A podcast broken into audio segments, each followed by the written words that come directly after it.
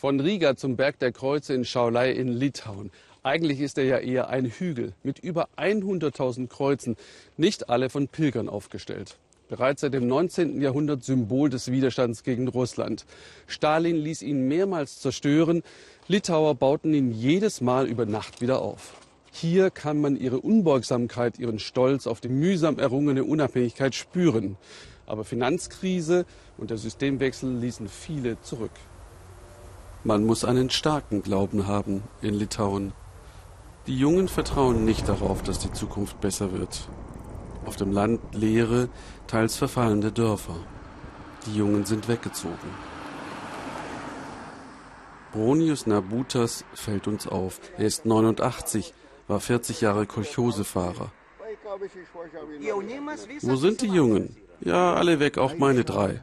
Arbeit findet man besser im Ausland. Ich wohne allein wie ein einsamer Wolf. Wir fahren weiter durch leere Landschaften.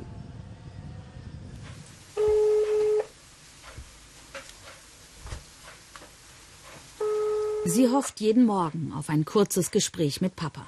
Ramintas Vater arbeitet im Ausland als Lkw-Fahrer. Hallo, heute erwischt sie ihn in Spanien. Doch wie so oft kann er nicht lange reden. Papa ist im Stress. Auf der einen Seite ist es schön, seine Stimme zu hören, aber es ist sehr traurig, dass er jetzt nicht hier bei mir ist, weil ich so gern direkt mit ihm sprechen würde. Tausende Kilometer trennen Vater und Tochter, seit acht Jahren schon. Raminta vermisst ihn sehr, schwelgt oft in Erinnerungen von seinen seltenen Besuchen. In Litauen fand der Vater einfach keinen gut bezahlten Job. Mein Papa arbeitet echt hart und viel. Er macht das nur für uns, weil unsere Familie das Geld braucht. Das tut er nur wegen mir. Raminta wächst bei ihren Großeltern aus. Nach der Trennung vom Vater machte sich ihre Mutter aus dem Staub. Inessa und Vitatas zögerten keine Sekunde, ihr Enkelkind bei sich aufzunehmen. Sie sind auf das Geld ihres Sohnes angewiesen, so nehmen sie es schweren Herzens hin, dass sein Stuhl beim Frühstück fast immer leer bleibt.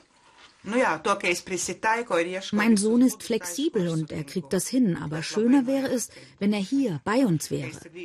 Es ist schon hart, dass er weg ist. Mit ihm würden wir uns sicherer und stabiler fühlen.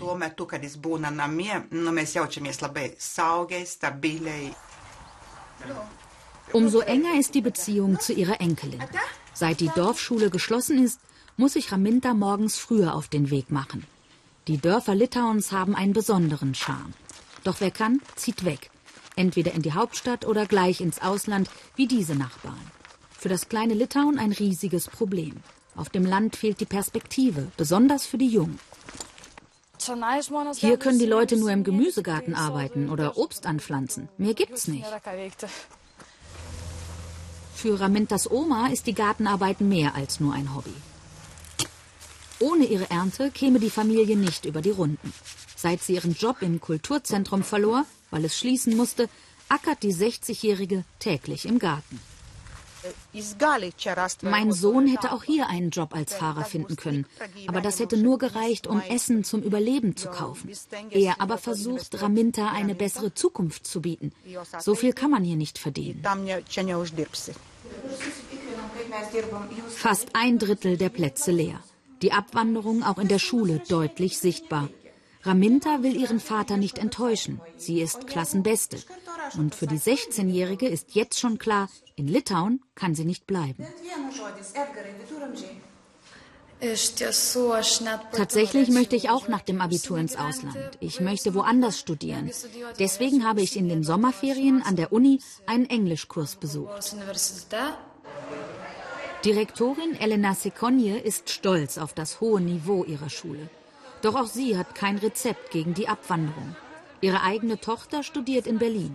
Sekonje glaubt nicht, dass sie jemals zurückkommt. In den vergangenen Jahren bekommen wir die Abwanderung besonders zu spüren. Ganze Familien mit ihren Kindern sind weggegangen. Und praktisch in jeder Familie arbeitet und lebt jemand im Ausland.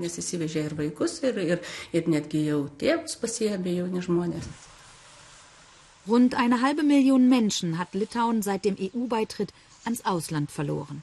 Dramatisch für ein Land, in dem weit weniger Leute als in Berlin leben. In ein paar Jahren könnte auch Aminta zu den Auswanderern zählen. Doch noch genießen Opa und Enkelin ihre Momente der Zweisamkeit. Landschaftlich ist der Osten Litauens ein Traum, wirtschaftlich ein Albtraum. Dass Raminta nach dem Abitur weg will, Opa Vitatas trägt's mit Fassung. Dann hätten wir die Gelegenheit, sie irgendwo zu besuchen. Sonst reisen wir ja höchstens nach Lettland, wo meine Frau herkommt. Wir würden Raminta gerne besuchen, solange wir noch nicht zu alt sind.